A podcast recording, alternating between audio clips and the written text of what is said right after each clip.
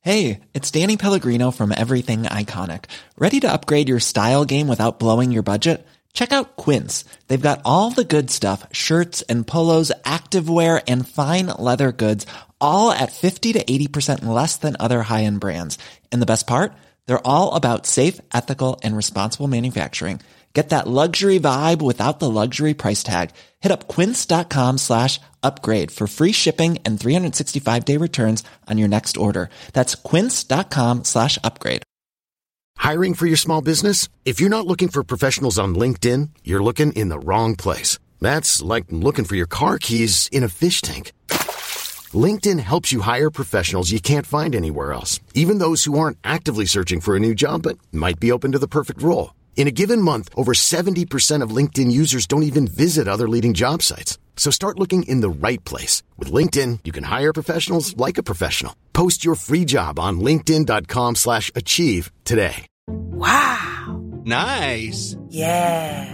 What you're hearing are the sounds of people everywhere putting on Bombas socks, underwear, and t-shirts made from absurdly soft materials that feel like plush clouds. Yeah, that plush. And the best part? For every item you purchase, Bombas donates another to someone facing homelessness. Bombas. Big comfort for everyone. Go to bombas.com slash ACAST and use code ACAST for 20% off your first purchase. That's bombas.com slash ACAST. Code ACAST.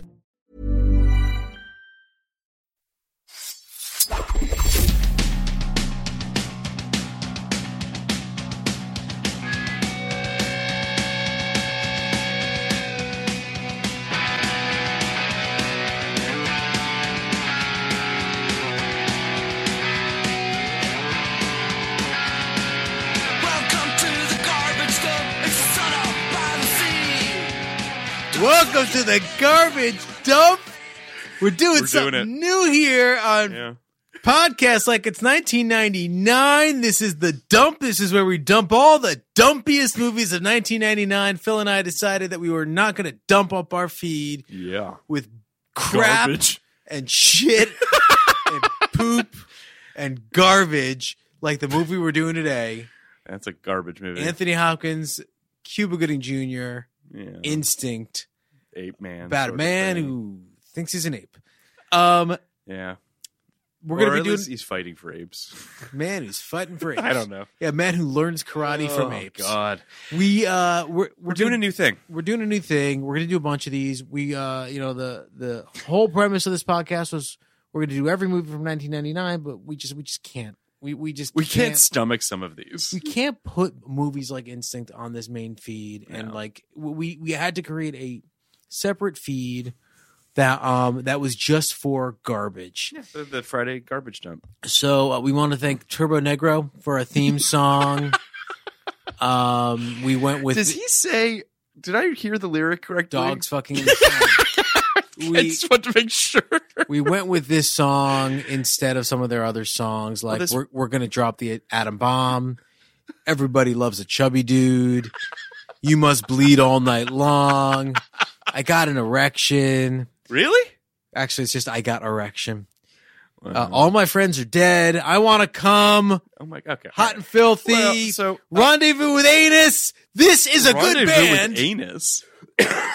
Yeah, but their their their stairway to heaven is Welcome to the Garbage Dump, It's the their theme best song It's their best song. of podcast like it's 1999's dump.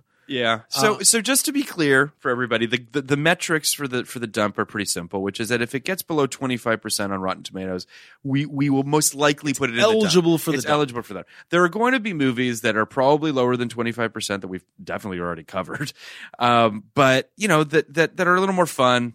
You know, perhaps you're you're you're my favorite Martians, for instance, or maybe other We'll episodes. see what we'll happens. See, who knows? But like but it's it's we're gonna we might even clump some movies together in the dump. You know, they're not always gonna get Clump an a out dump? clump some dumps. Yeah. They're not always gonna get you know a full episode dump to clump. themselves.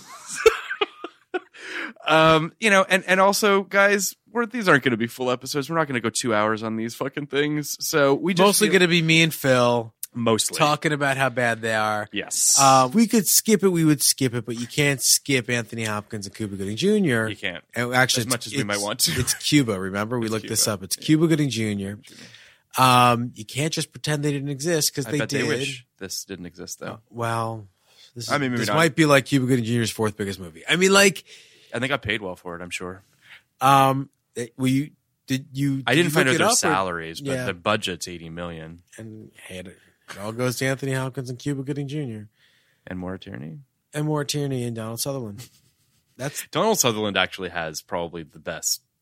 He got probably when it comes to how much he got paid for how much work he had to do. he sat in a room the whole time. He said he did probably maybe five days of work, six days of work, He's been sitting in rooms, sitting in mahogany, 15, 20 years. mahogany studies for 20 years, He get paid for it. getting paid for Yeah. Hunger Games, sat in a room, it. Um, sat on a pulpit. sat in a pulpit, Whatever. Yeah, a room. Um, instinct. Instinct, guys. Phil, go.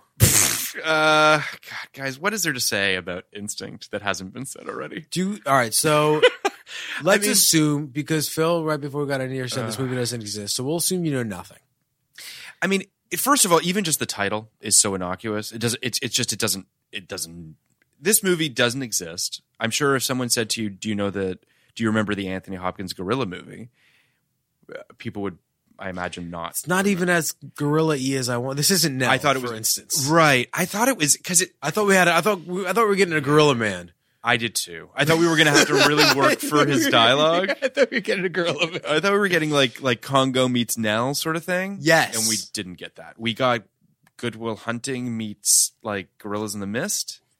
Yeah, I think I think that's exact. I think that's exactly what we got. I mean, it was like um, which is a- a it was bummer. si- it was Silence of the Lambs, right? It was the exact same. it was like Hannibal Lecter if he was raised by gorillas. but like, and also if Jodie Foster was trying to solve the mystery of like, you know, wh- why why she's ambitious, I like. It's it yeah, no, exactly. Cuba, Cuba Gooding Jr. was literally trying to fi- solve the mystery of why he's ambitious. Yeah. Or like and and also try to this is so I actually it's like Why do I care so much about success? because this movie doesn't exist, let's just give a synopsis to the people who don't know this movie Right. because most people don't. Years after going missing in the jungles of Africa, anthropologist Ethan Powell, played by Anthony Hopkins, resurfaces when it's discovered that he has murdered two poachers who were killing the gorillas he was studying. After spending an extended time living with the primates and without any human contact, Powell seems to be unhinged. And psychiatrist Theo Calder, played by Cuba Gooding Jr., is called to try to get through to the withdrawn and angry man who may be wiser and saner than he appears.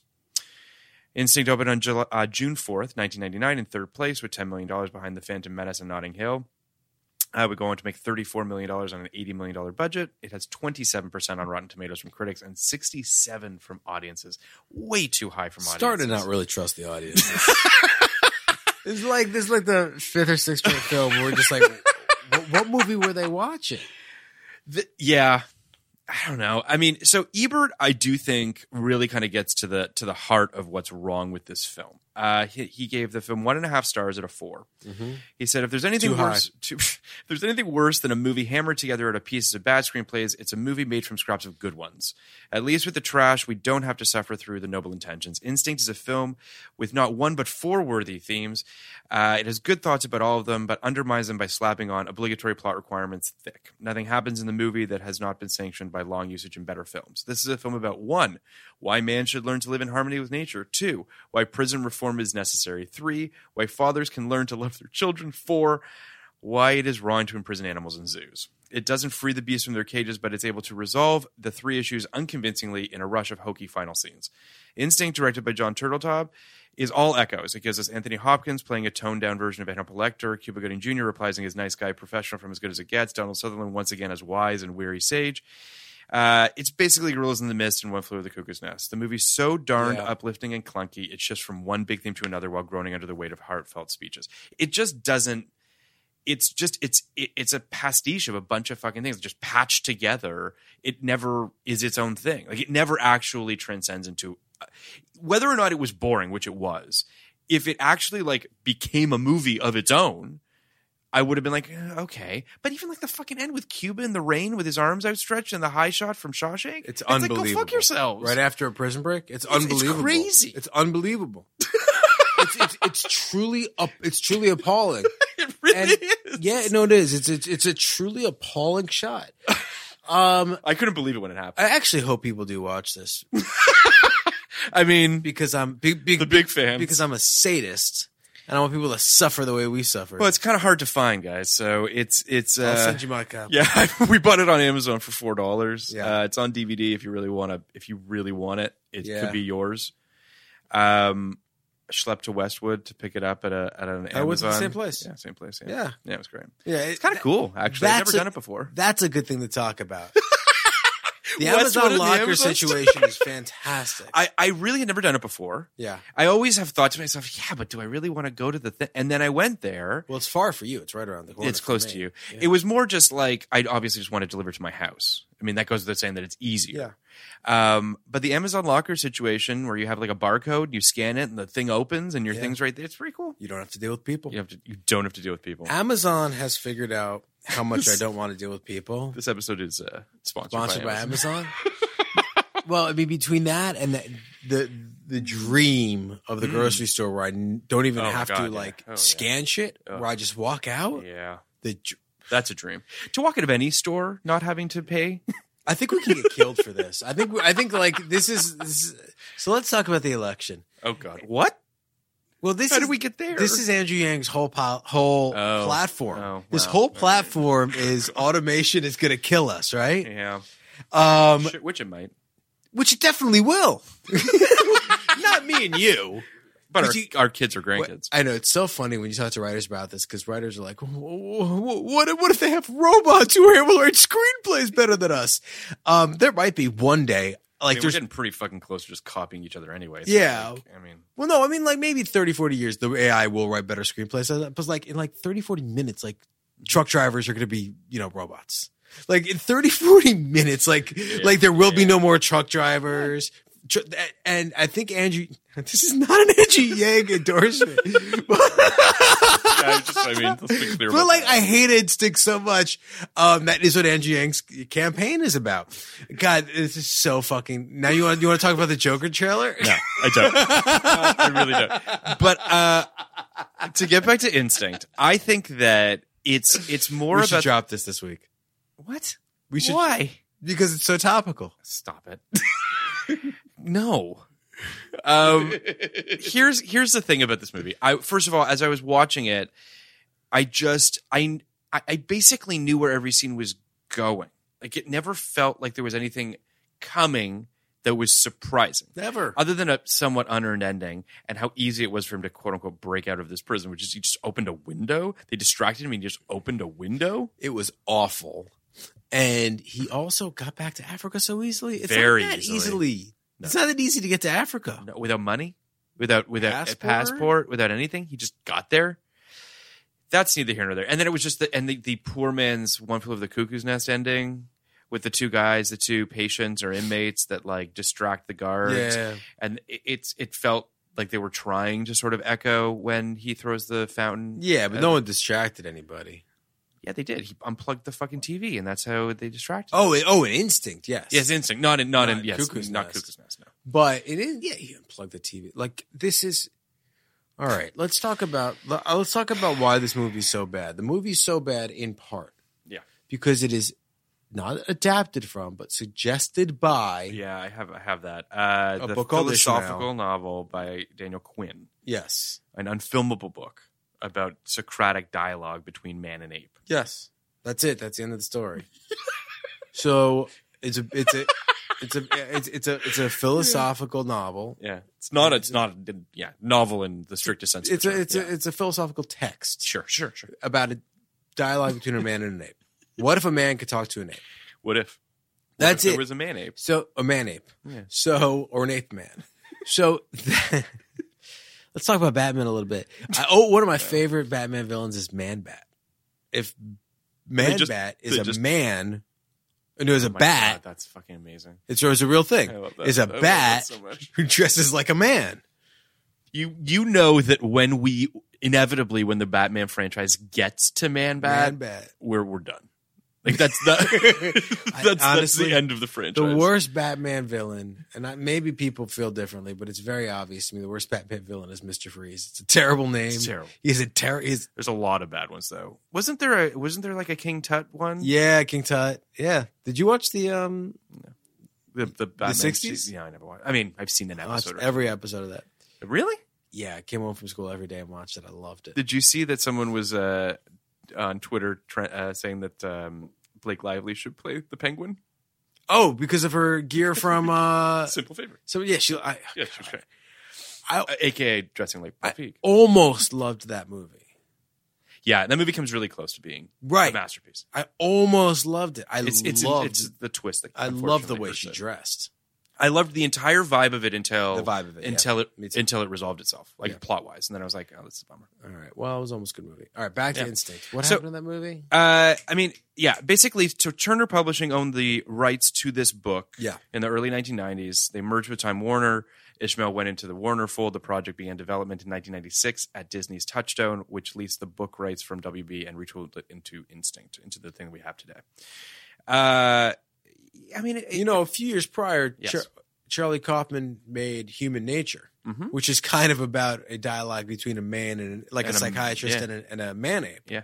Um, that it's actually seems not a terrible movie. no. it's a weird Charlie Kauf- movie. That seems like the Yes. better way to Yes. approach this cinematically.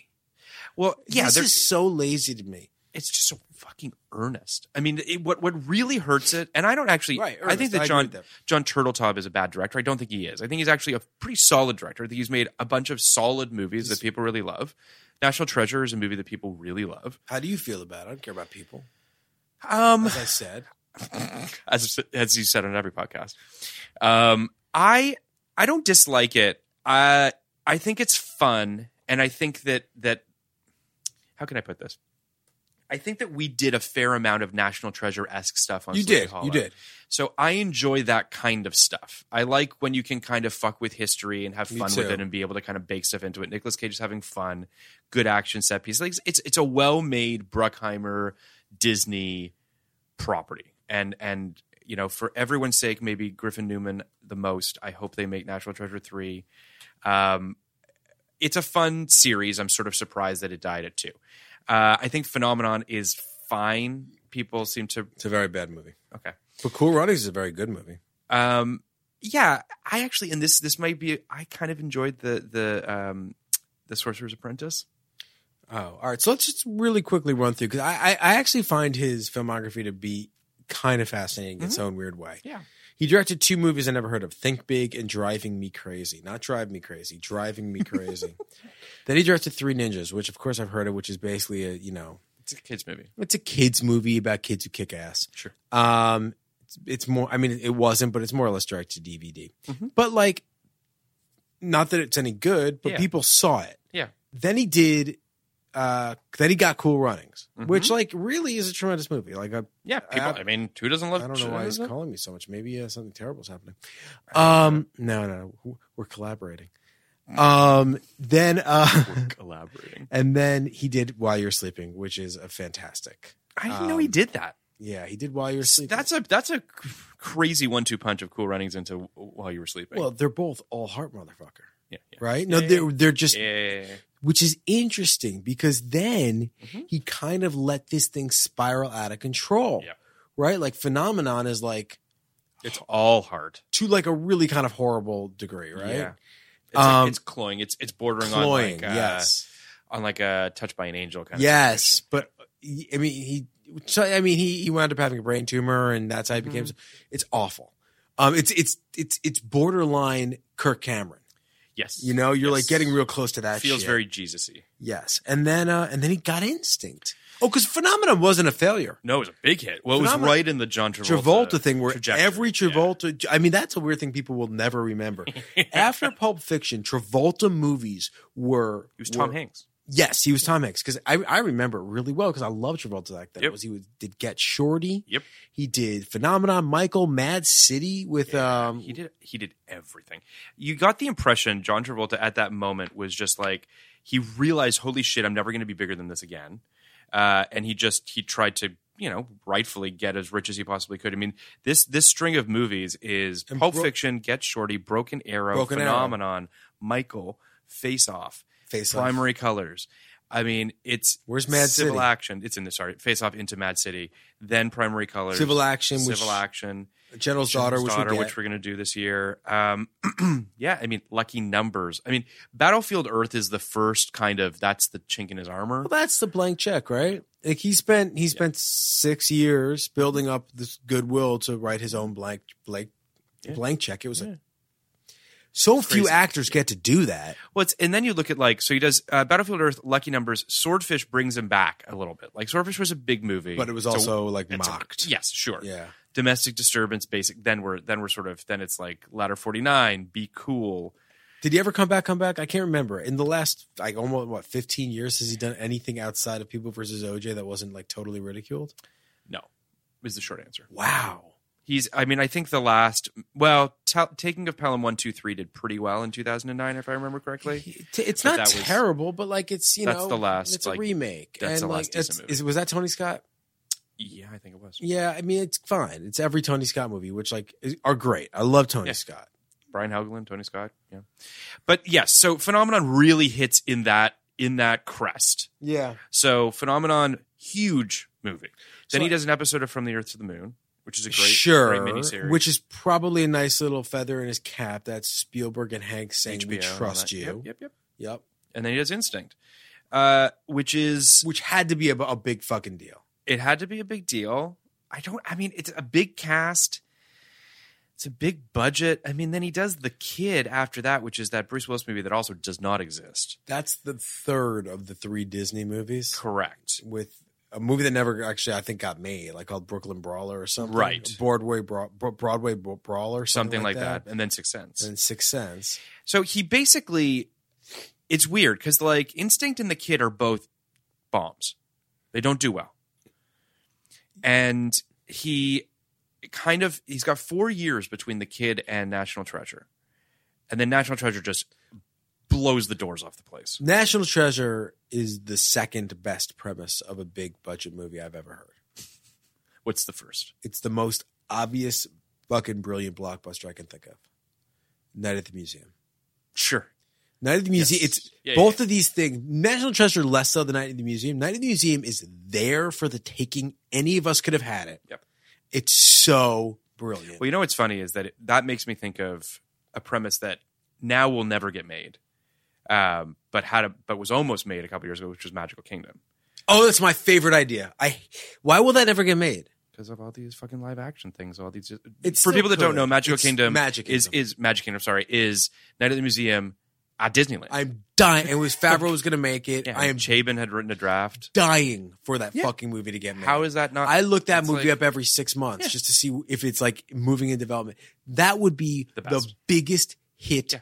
ever. They just didn't want to cannibalize all of those properties because could now do they it want to now. make each individual movie. But maybe when they're all done on the other side of having you know turned everything into live action movies, then they can bring it together. Again. they can do it because um, they they can do kind of like that scene in Wreck It Ralph, which is Yes. a crazy, Crazy. scene to think about to take all of these characters and put them in that room so together. much and fun. It's It's the awesome. best. It's a dream. It's it's the kid dream, right? Yes. Like it's to put all your fucking f- favorite characters in a room together. Yes, and but then the slumber party ethos of the whole thing, Mm-hmm. and and the that was really a, like a, a brilliant scene. Yeah.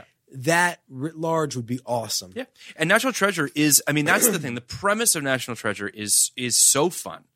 And Nicolas Cage totally understands the movie that he's in Mm-hmm. and Turtle Top completely understands the movie he's making. It's just one of those it's when, you know, when all the pieces come together into something that's just undeniably a blast. I never saw the second one, so I can't speak to I have. which is any good. Yeah, I mean they're. I fell asleep in the theaters and then I watched it again with my kids. So it's great. They're Okay. like, they're like baby um, Indiana Joneses. Great. Yeah. So he so uh, Turtle Top does National Treasure. He does Jericho, which was a show on CBS that a lot of people really loved. Never really found its audience, but it kind of limped along. for Had a one of little those cancellations where people bit. at a sent different shit time and, too. Yeah. and it came back. Yep. So they brought that back to life. He had People a sh- sent nuts to CBS. lots I, of nuts. Yeah, I don't know. I, th- I think that was a catchphrase like nuts. I think they would go nuts. And Uh, yeah, they so then he said does National nuts. Treasure 2. He does a show called Harper's Island, which I kind of think is a cool premise. But Oh, just you do never- remember Harper's Island? Yeah. Yeah, I watched it. It was a cool show, cool idea. I give it didn't a watch the whole shot. thing. Like, give it a shot. It's the Yeah. it's the one um it's the one genre that never really works Mm-hmm. on um on episodic television, essentially the slasher film, Sure. because you're killing off your cast. Right. Um, but it's it's worth a shot, and it also I I thought Harper's Island was like pretty okay. Um, and then he does uh, The Sorcerer's Apprentice, which again was Bruckheimer for Disney. You know, after the um, oh my god, P- Pirates of the Caribbean movies and National Treasure. You know, Jerry Bruckheimer was pretty much unimpeachable. They gave him they gave 150 million dollars to The Sorcerer's Apprentice, uh, and it was a big old bomb. Uh, made 63 domestically, made 152 worldwide, 215 worldwide on a 150 million dollar budget. They took a, a bath on that, and it's kind of a bummer because it's a fun movie. Again, it's Nicolas Cage playing sort of this. I think part of it had to do with, you know, in a world where Harry Potter exists, it's hard to sort of be a nondescript magic movie. I think in a lot of A ways, hundred percent. I mean, Yeah. tho- these movies of this ilk all fail. Yeah. Like uh the Camelot, the the kid who would be king. yes, yes, yes. Like a big budget failure. They've Mm-hmm. all failed. yeah, and it, and it was it was a, a big uh, failure. He does a pilot called Common Law, then he does a movie called Last Vegas, which I have not seen. You know what it's about? Is that the bunch of guys that go to Vegas? old Killer guys? premise. It's a killer premise. Just a bunch of old guys that go to Vegas. Bunch of old guys who go to Vegas. Yeah. It's like old. It's old guy bachelor party. Oh, okay. You know, old guy hangover.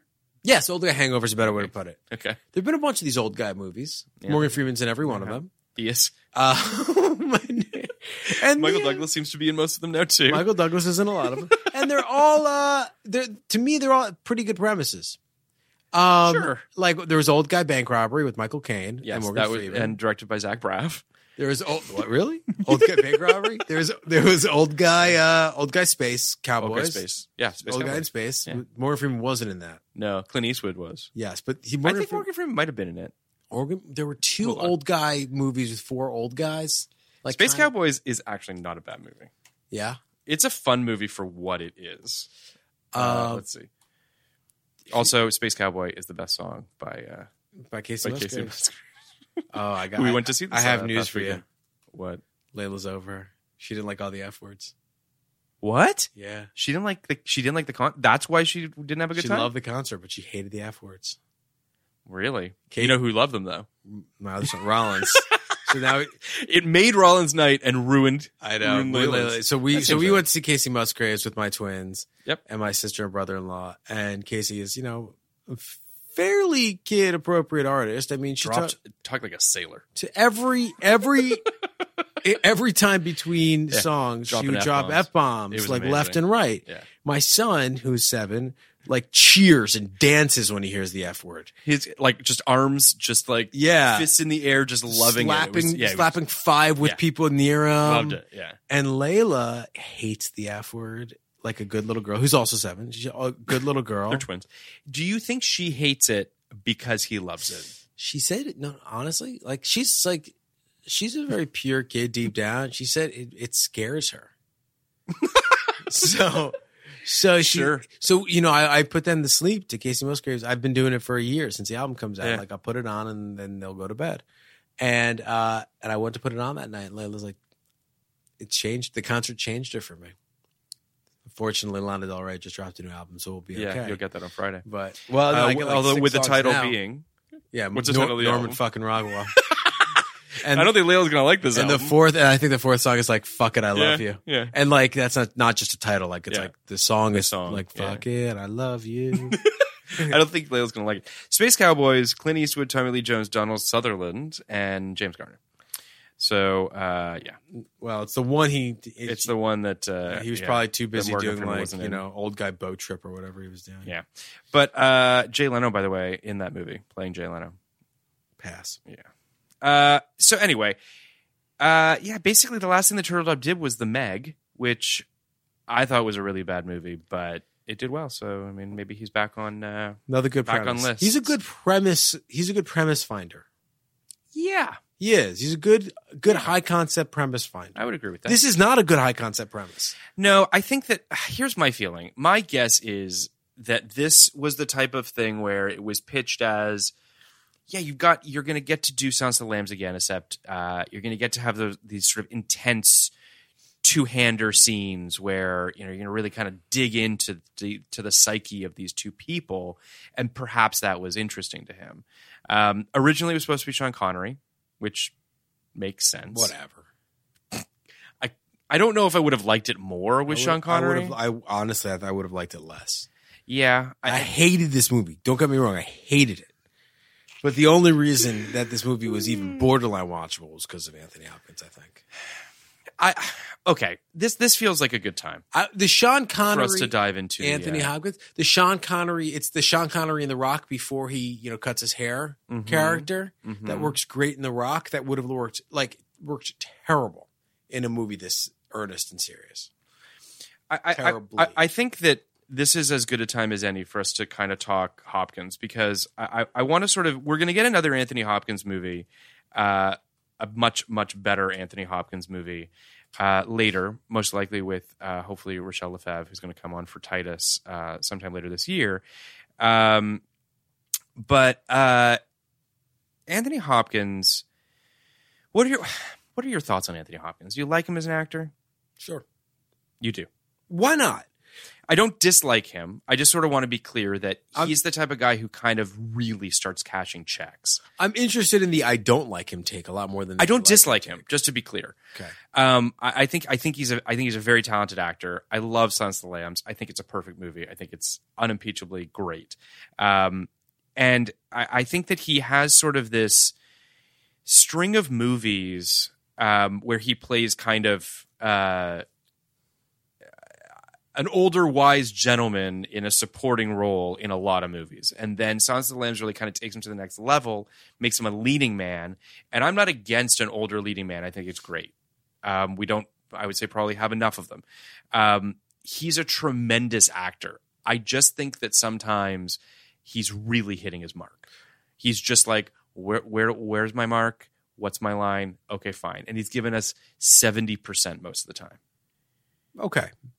Maybe. Um What's your favorite Anthony Hopkins performance? I mean, probably Silence of the Lambs. Be Love Nixon, though. I do love Nixon. I those are to me those are the two Yeah. that matter because everything else is the same. So I agree with you to some extent. Now I want to give like kind of the dumb Americans Sure. history of Anthony Hopkins. Okay. Anthony Hopkins was born in 1991 when he played Hannibal Lecter in At the Silence ripe the age Lambs. of 60, something. yeah, he was probably he probably was uh, he was probably a lot younger than you think. I'll tell you how old he was. Um, he was actually born in 37. So 50 something. yeah, 54, right? So he was so he was born at 54 years old when he played Silence of the Lambs. Before that, allegedly, according to IMDb, Like 50 credits. he had he had a 31 year career and and i have heard of literally nothing he had done so i assume this is all bbc costume drama I, it- like it's Yep. all stuff i've never heard of Yep. i mean i've heard of othello but like Sure. you know like Who hasn't heard of Othello? I've never heard of any of this stuff he's ever done. So the only the uh, Desperate Hours is that something I'm supposed to know I, about? that title sounds familiar to me. uh, Michael Cimino. I mean, like, I probably am supposed to know about this, but I don't. I mean, truthfully, he obviously it, it is a tremendous casting moment For him, in 1991 when Jonathan Demi sees Anthony Hopkins and says, "You're going to be Hannibal Lecter." Now, I don't think that anybody imagined. You have to remember, Silence of the Lambs comes out in like fucking January or something like that, and it, it is a movie that no one expected to do anything, and it just it's it explodes, and he's not on the screen that much. It's one of those kind of. Uh, you know, nomination frauds a little bit in terms of his actual screen time It- to it- getting a best actor. it is category fraud. It's a little bit of that. And it gives me an opportunity to talk about category fraud if Please. you'd like me to. I, who wouldn't? All right, category fraud. best The actor, hours. best actor, best actress, best supporting actor, best supporting actress have nothing to do with screen time. They only have to do with perception. one thing. Yes, is the movie told from your point of view or not? That's it. Yep. All right, now it could be a two-hander. That's possible. There are many movies that are two-handers Mm-hmm. um, that actually give equal time or close to equal time to two members Sure. of a couple or two members of team or two people who have nothing to do with each other. But if you do not have point of view sequences or scene, scenes where we are supposed to be empathizing with your character, you are not a lead actor. End of fucking story. it because it is so much easier to not have to have the audience empathize with you. No, I mean I'm not trying to say Hannibal Lecter's not a great performance. Obviously, it is. But he's clearly supporting Clarice He's Starling. clearly supporting Clarice Starling. He clearly is. You don't have to empathize with this character. That's so hard to do. So, uh, well, this makes me Gordon think of- Gecko, not a lead performance. Uh, Denzel Washington Training Day, not a lead What are Your performance. thoughts on uh, Nicole Kidman in the hours? Hard to say. I, I remember the big deal on Yes, that. the was answer is screen yes. time. The answer is yes. The answer is yes. The answer is a movie that's broken up through th- Three different between three perspectives. different pr- protagonists. Yeah. Yes, that that is as lead as anything to sure. me. Uh, and of course, supporting actors at times Mm-hmm. can be your POV view, POV character. Every scene has to have a POV character, and there's some scenes where supporting actors are there without other ac- other characters. But for the most part, Mm-hmm. you're not going to have a supporting actor in a scene with a lead actor and be supposed and supposed to be sympathizing, empathizing with the supporting actor. So I mean, fucking Miranda Priestley in Devil Wears Prada. That's a supporting role. Supporting role. I get that it's Meryl Streep. Well, it's it's interesting because like so there's been a, a, a discussion recently, at least online, in terms of whether Brad Pitt should be put up for Best Actor or Best Supporting Actor for Once Upon a Time in Hollywood. I think Oh, that- that's a movie with two best actors. Right. But I think it's safe. This is this is and this is the sort of the, the bullshit political argument, which is he's more likely to win the Academy Award if they put him in for Best Supporting Actor. Because most likely this is also the thing too, where like generally speaking, the supporting actor and actress nominations tend to be not as stacked sometimes. So you have kind of better shots. You know, the best actor, actress categories tend to be sort of I don't want to say more lauded, but they tend to be more packed. They tend to be more competitive. So I think that Brad Pitt has a better shot of winning if he's put in the best supporting actor category. Um, and he does support, quote unquote, Leo through a large portion of that movie. But Yeah. I mean, I mean- Leo's the lead and Brad Pitt is also the lead. Like it's just that's just the way that movie kind of shakes out to me. Um weirdly, yes, the best supporting actress category, I think, is usually more stacked than the best actor actress category.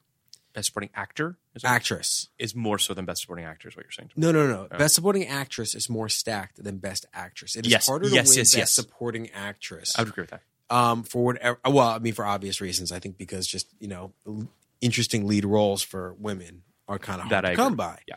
Um, but on the men's side, I understand why they might put him up for best supporting actor. I do think it's category fraud. I think like a best supporting actor can't have the scene at at uh, Spawn's Ranch. I don't think that you, you that More you- than a you- scene, it's like you- half. right that you can carry a thirty minute sequence like that. Um, I, I, I, I agree with you. I think it is. I think they are both up for best actor. I think the question comes down to whether or not, uh, truthfully, like whether or not Brad is willing to be put into supporting actor.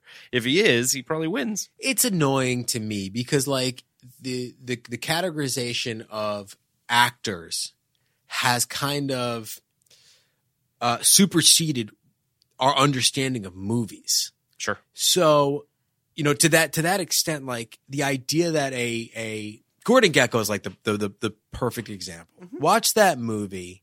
That character is a supporting character. That is Sure. Bud Fox's movie. It is Bud Fox's arc. Gordon Gecko has no arc in that movie. No. No emotional arc for sure. Some great monologues. Yeah, he has a narrative arc, but he, you know, he's i i- it's it's Alec Baldwin and Malice, another great performance. Um, so, but but people look at that and they say, "Wow, that's a great lead performance from Yeah. Michael Douglas." It's not. Yeah. it's a great supporting performance. yeah. I, I don't disagree. Michael with you. Douglas gave a great lead performance in the game. That is a movie. He is very good in that. Uh, it is interesting because it, it does come down to sort of it's it's funny because you do think that um, there are scene stealing, scene chewing performances or or characters, uh, and and and from time to time they are built to kind of swallow the movie, and other times they're built to bolster the movie. Uh, I look at something like Robin Williams in Goodwill Hunting, for instance, which is a clearly sort of like built to be an Oscar nominated performance Hundred percent. by a movie star who is there to support Matt Damon's Mm-hmm. character. Um, and I just think that there are some actors that don't want to really do that and, and sort of be sublimate themselves.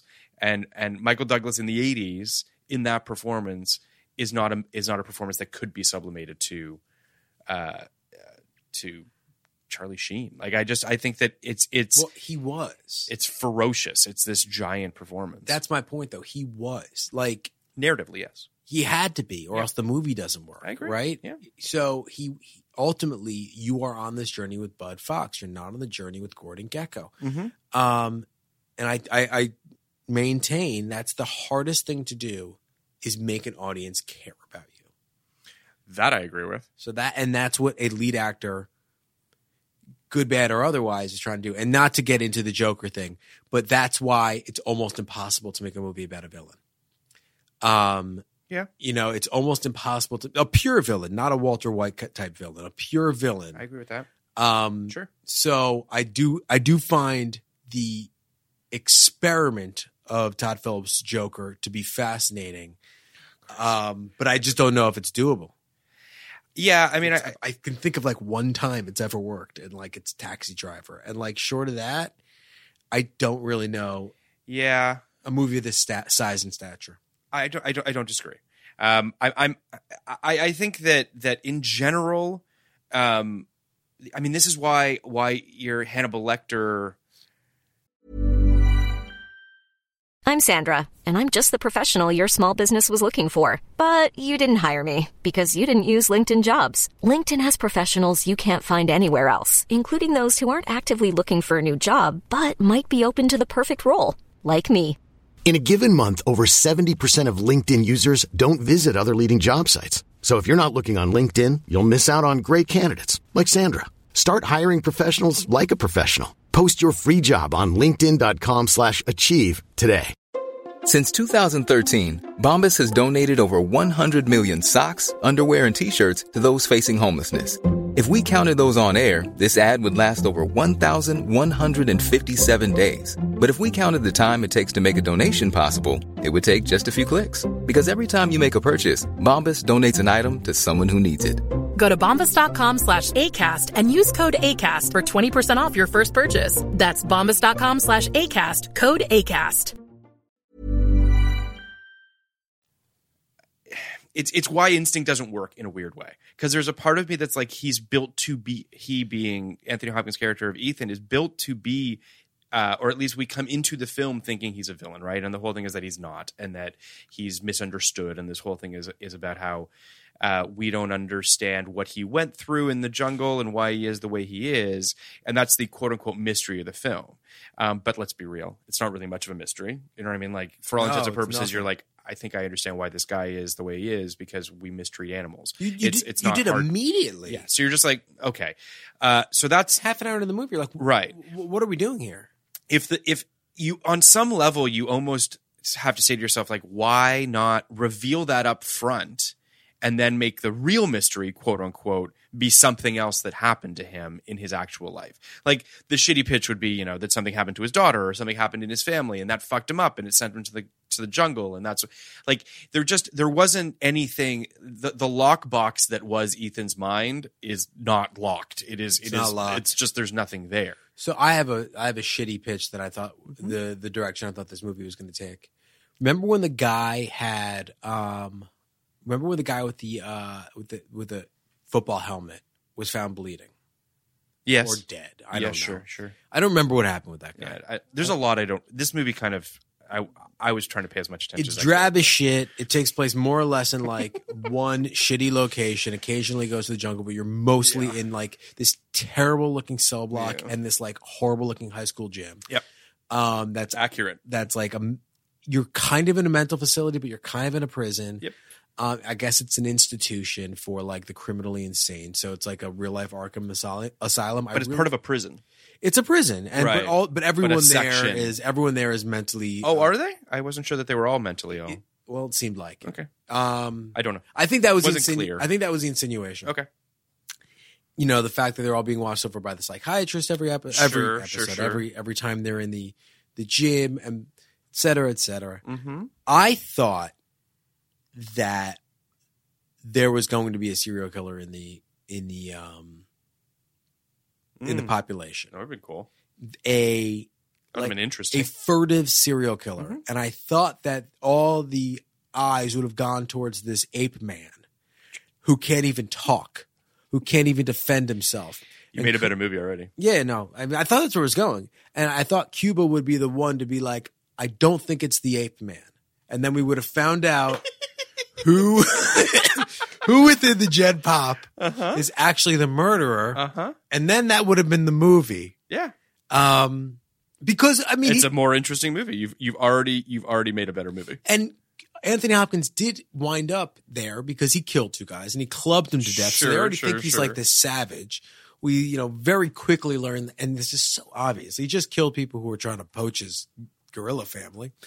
Um, and I, I mean, I, I didn't like. It's not like I made a better movie Mm-hmm. because it's a shitty movie, and you know exactly where it's going. But at least you get it, right? And at least Uh-huh. there's some narrative drive. Sure, sure. There, yeah.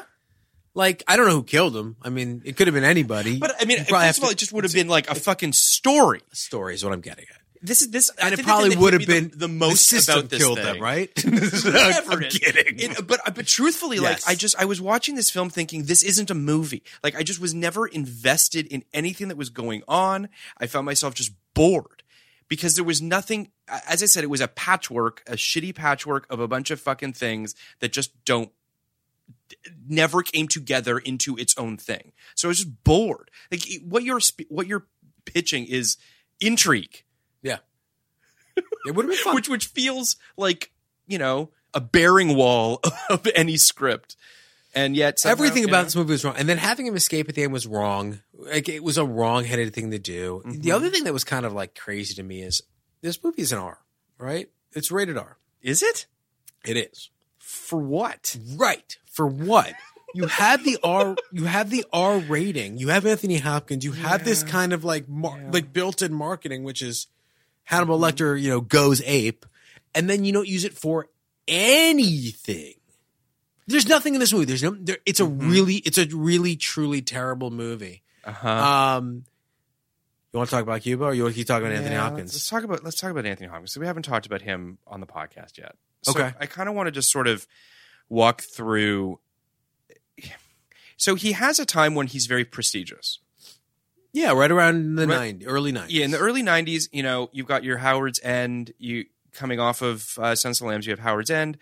Uh, Remains of the Bram Day. Stoker's Dracula, Chaplin, Remains of the Day, Shadowlands, um, Legends of the Fall, Wellville. Nixon, like all this stuff. Surviving Picasso. Then he kind of But I will point out, yes, none of these movies are. uh box office smashes. Yeah, they're all they're- they're they're all visually the same, with the exception of Nixon. So they all they all Sure, They- their period. they're period. They're Sure. generally British. They're not Yeah. Mm-hmm. all British, but they're generally British. Um, they they kind of they kind of denote Mm-hmm. um, or connote. Uh, yeah, they kind of connote a uh, a, a, a, a prestige Oscar baity, almost merchant ivory thing that um, that Which is- I never would have seen as a nine or ten year old when these movies were coming out. Correct. These are movies I was aware of because they were Sure. getting nominated. You know, like everyone knew Howard's End and The Ra- Remains of the Day and whatnot. But these are not movies that I was interested in. I knew Anthony Hopkins from Silence of the Lambs, Yeah. which I watched as a nine year old. So it was super cool. And um, You mean your parents were super cool? my parents were super oblivious. And then my parents took me to see Nixon. We saw a three hour movie. I went to see that with my parents too. I'm 95% I saw that the same day as I saw The Mighty Ducks. Um, Which I you think don't I saw a ignore. three mo- no, I think I saw three movies that day. it wasn't my I saw three movies. I saw Sudden Impact, Grumpy Old Men, and Nixon. That's a that's a quite the triple bill. I love all three of those movies.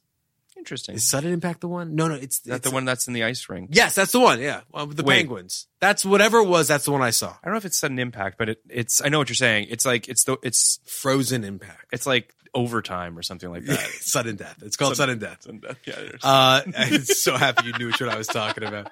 So I saw those three It's movies. an ice rink. Uh, I will rank them. Um, I will rank them. What they're sure. Three drastically Nix- dissimilar it's films. Nixon, Nixon, Grumpy, Grumpy Old Men, and Sudden Death, but they're all north of 75. Um, I saw. Gr- I remember. s- I remember seeing Grumpy Old Men in the theater with my dad, uh, and I remember. I thought it was funny. I thought it was fun. I didn't really get it, uh, but then I remembered Burgess Meredith's uh, shit at the end. Yeah, as a kid, just being like, I don't get a lot of these, but I know they're sexual. Yeah, right. It, it was actually it was grumpier old men that we Oh, saw, really? which is the worst one. That's- so that's the worst sudden death above that. Yeah, okay. but but to your point, what's interesting about what you're talking about, and it's totally true, which is that Anthony Hopkins comes off of Silence of the Lambs, which was a contemporary modern movie, and because he's British and older, he's in a bunch of Right. kind of stodgy period pieces for a while until people realize, oh wait a second, like this guy's cool. We Cool. can put this guy in, into into modern movies, and it's and it's fine. It feels like The Edge is kind of one of those movies that does that for him. Totally. The Edge is his coolest. The Edge is He's his really cool in that movie. coolest movie. Yeah. So he does that, and then he does Amistad, which are both in the same year. Mask of Zorro, also a great movie. Micho Black, not a great movie. Um, but endlessly fascinating. endlessly fascinating, and and someone should do just a Micho Black podcast where they just break down Micho Black over the course of over the course of a like year. thirteen episodes or something like that. I think uh, I, I, I would listen to that think um, who's the director of this? of Micho Black. Yeah. it's uh, what's his face? Um, oh my god, Yeah. it's Martin Bratz. So I think we will get a Martin Brest blank check thing. I hope so. I think we will because that is Um, the blank checkiest of blank. Although that and Geely are two, that's a double dose of Uh, yeah. He's he is a great blank check Yeah. filmography. I think I think they'll do him because they also love uh, Midnight Express. So that- yeah, and he has the Beverly Hills yeah, Cops. He's I mean, Martin Brest. he's pretty needs easy to be done. do. I've never heard of Hot Tomorrow's Going in Style. That's the same title as Yeah. old old guys rob a bank. Old guys rob a bank. God, this is his whole filmography. So yeah, so uh, he does that. He does Micho Black. Then he does Instinct and Titus in '99, which is I'm very excited to do Titus. I'm very excited to see what you think of Titus. Sure. Um, I think it's going to be a really interesting episode. Then he gets paid a bazillion dollars to be Mission Commander Swanbeck in Mission Impossible 2, where he does one scene and he gets a million dollars. really, Yeah. how Brando of him. Yeah. Uh, then he does Hannibal. Um, and this is this is the beginning. If you ask me, Mission Impossible Two is the moment when he's like, "Oh, Yeah, now we get paid." yeah. and it, it's, Cash them it's- checks. He just cashes checks for the rest of his career. It's Hannibal, it's Hearts of Atlantis, Bad Company, Red Dragon, Human Stain, which I guess Human Stain is Human sort of an Stain Oscar is supposed play. to be a thing. Yeah. And then he does Alexander. He does All the King's Men, which I guess is also sort of proof. He tries to kind of get back fracture. those are two movies that um that were big fucking. Those could be Joe Reed movies. Those really this had Oscar buzz type stuff. Well, he has a bunch. Of, I mean, All the King's Men is a huge. That was a big Oscar buzz movie. That was a, a Steve Zalian script. A, Oh, a yeah. cavalcade of Oscar potential actors. Literally a remake of an of a Oscar-winning huge film. movie and nothing. Just crickets. I think it I got don't- like. I don't think was it just exists. disa- I think it was just destroyed. So that's. I'm sure Joe Reed will do that on his podcast at some point. Um, That's a good one. It's a very good one. Then he does Beowulf, the Zemeckis um, mocap movie, Ah. which is not great. The Wolfman, not great. He kind of comes back with Thor. Thor kind of He brings was him back. Odin. He was- looked exactly like he did in this movie. Yeah. Actually. Yeah. So he does that. He does Hitchcock, which I never saw, but I'm sure he was a good Hitchcock. Oh, I liked it. okay. I he he does. He's there's one other actor like this who I mean, you know, it's a weird comp, but like Nicolas Cage is kind of like this. Where as many weird, stupid shit as stupid shit things he does, Yeah. he is always available to hit a home run. Yeah. you know, I, when he commits to something and is excited i would i would argue that Nicolas cage has just not been excited or or invested in a role mandy i hear is amazing i need to see it and apparently a lot of people feel like it should have been the beginning of something and maybe it will be we'll see in terms of getting him back to sort of you know this planet in terms of trying to get him back into movies that people care about again. But I agree with you. Anthony Hopkins is one of those guys who's never drifted as far off course as Nicolas Cage has, but he's just a guy who when he shows up, he'll and and like has some good shit. I mean, like I didn't like Westworld particularly, but Anthony Yeah. Hopkins showed up. and he lent lent gravitas to the project, and he always will. And Yeah. I mean, I mean, this guy is almost fucking eighty years old. He's It's crazy to look at like he is eighty two years old. he's 82 years old, he's made 136 movies. He has five movies in post production. production right now. A movie that a trailer just dropped today for the two popes, where he plays Pope Benedict. Uh, he's, you know, I I don't have anything bad to say about Anthony Hopkins. I just wish that this movie deserved him. Is ultimately what it comes down to. Who's the other pope? The new one? Yeah, the new no, sorry, the two popes. It's another Pope movie. It's a Netflix movie. No, I know, I know. The, who? Uh, who's the? Oh, Jonathan Price. Well, no. Which pope was it? Was it John Paul or was it Francis? It was- It's Francis, interestingly enough. Oh, okay. So they actually have a they have a white Brit playing a Argentinian. There you go. The new Pope trailer is weird. Is he Argentinian? Did you watch the new Pope trailer? No, I'm not into that shit. Fair. Someone gave it like didn't Seppenwall call it his number one movie, number one show of the year? We should have asked him about that. yeah, he really loved the the what was it called? The Young Pope.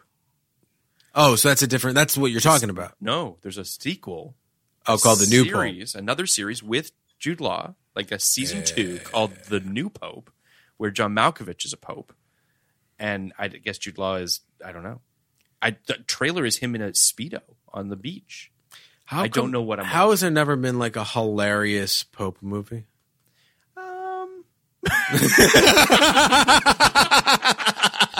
like you know, like King Ralph, but, but for popes. I guess like a limited audience. I guess that was kind of Da Vinci Code a little bit. it was funny. The hilarious. Everyone lays off Oh. the Pope. Like the, the Da they Vinci can- Code is such a missed opportunity. It's such a bummer. That that that series, movies are hard. I guess, but like talk about a franchise that was teed up. Yeah, that it did make a lot of money. Uh, the first one did, but like, and I love Tom Hanks and I can't love believe- Ron Howard. I can't. but believe like those Tom guys should not have made Hanks that movie. play- I just can't believe Tom Hanks did that. I, What's he I mean, I, doing? I can because at that time, I think that What's he he was a doing? little bit in a in a little bit of a lull, lull? and he was like, "I need a franchise," and Ron's like, "I got it." God, he's. I don't know. I can't believe he's played Walt Disney and Mister Rogers. Yeah, you can. Of course, I can. Of course, I can. All right. So, So, yeah, so I, I want to just also say that I think that this movie actually does have kind of the best of intentions. It's just so scattershot and has, as Ebert sort of outlined in his review, it's trying to say too many things that it never says anything particularly well. So it, in a weird way, it's got like too little of of plot and too much of theme, I know Ebert's, which is rare. yeah. Ebert's review kind of insinuated that there was too much plot. yeah, That there was an attempt to like plotify and unplot it. There's no plot. There's no plot. There is like some action, I guess. There's things some they kind of hang. fighting. There's Oh my god. The first so okay. The first at the beginning of the movie when he escapes uh, custody at the airport real quick. And do you remember this? sure. And there's like there's some gor- gorilla noises that are kind of put I really hate this movie. so at the beginning of the movie, they take Anthony Hopkins. sir- First of all, they find him. That that in, in and of itself is sort of a surprise because it seems as though he's been hiding for a really long time. But either way, they find him in in, in the jungle. They put him in the back of a van with a bunch of just gnarling, crazy Dobermans, and then uh, when they get to their destination, uh, he's calmed these Dobermans.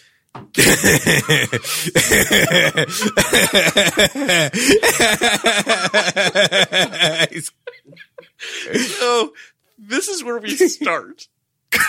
this is like this is so oh fuck. Uh then they let him out of the van with his new docile, you know, canine friends, and they hand him some sort of a file. It- What? and it goes all like uh it, it inverts. Do you know how when like um the the when they change the when do you know what I'm talking about? When it becomes a negative, Photo negative. photo Yeah, negative yeah, for yeah. a second, Yeah. as they hand him a file, and you're like, "Ooh, what's the file?" We never find out. It doesn't matter. like they just kind of they kind of highlight it for a second, and they're like, Yeah. "Pay attention." Nah. Uh, they get him to the airport. it's almost as if it was an accident. it's almost as though they were making a different movie. Yeah, it was a bit of a glitch. Uh, they get to the airport and he he's able to fight his way out of custody of these guards. And by doing so, they underlay some gorilla noises underneath him. And I'm like, Yeah. oh, cool. Am I- Is it, am I going to get gorilla Hopkins for this whole movie? Nope. It's the only time they do gorilla noises. They also like dogpile him to like at the end it's like it's like there's a fumble under there somewhere it's like five like five so great guards on top of him because he's so he gets away. He, get, he throws a guy through a fucking plane gla- Yeah. pane glass window. Yeah. He gets away. He's running through the airport. He locks eyes with his daughter, and He's that's what also, like- stops He him. also like has a big fight with a female guard where she actually gets some like really good blows on him with a with a baton. Yeah. that's just he should be unconscious. yeah. She like knocks the shit out. That's the of him. other thing too, where like you kind of get this superhuman kind of vibe, which is whatever. I hated that. Yes, But so he this locks is a- eyes with this his is daughter. an old professor. Yeah. I get. Let me tell you, I get that he spent two years living with gorillas. Do you?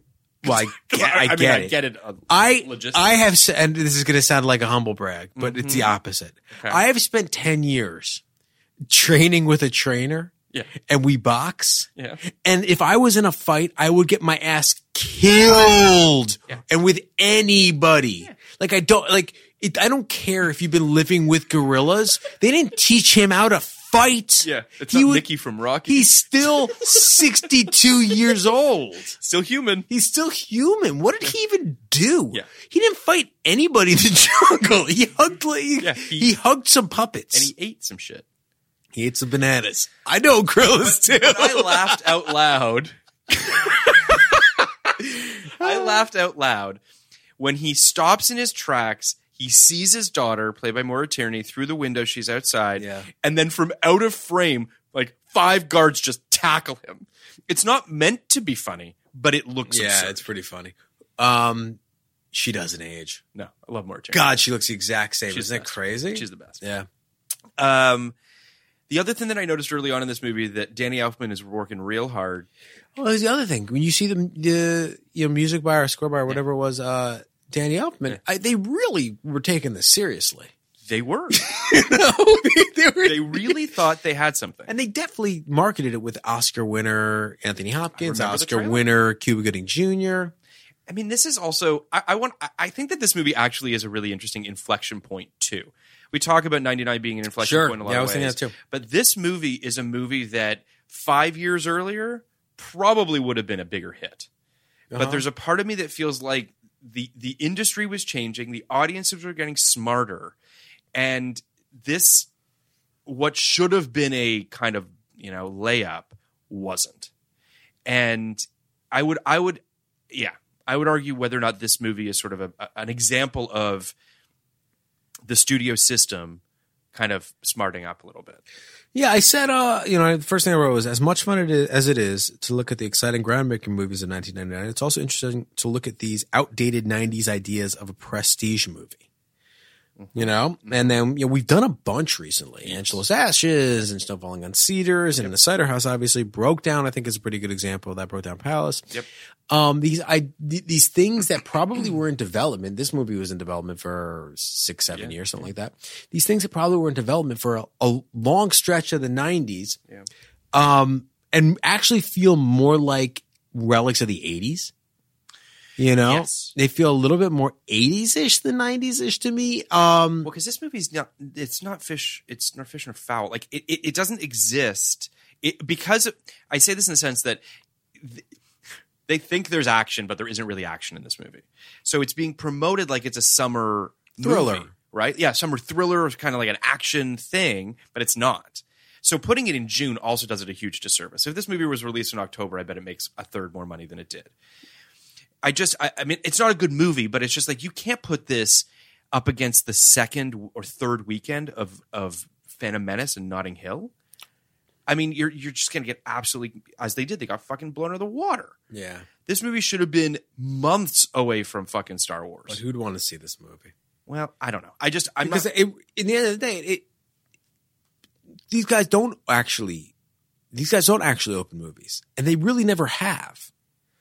You know, like they're they they are big names, yeah. but and they're stars, but they're not they're not draws, right? It's kind of why I think Sean Connery might have been the smarter choice, and understandable why they went to him first. It might have been it might have He's been more, of a movie fun. star. He is more of a movie star for sure. Um, he might have been i mean I, I here's the thing yes he would have been more fun he would have inherently been campier just based on it being sean connery I think that there would have been something. I mean, he basically would have been the same character from Medicine Man. Do you remember that movie? Yeah, yeah. Yes, yes. You know, he just stayed there longer, and you know, whatever. Um, I, I, I could have, I could have seen that. It actually kind of would have felt like how he felt at the beginning of The Rock.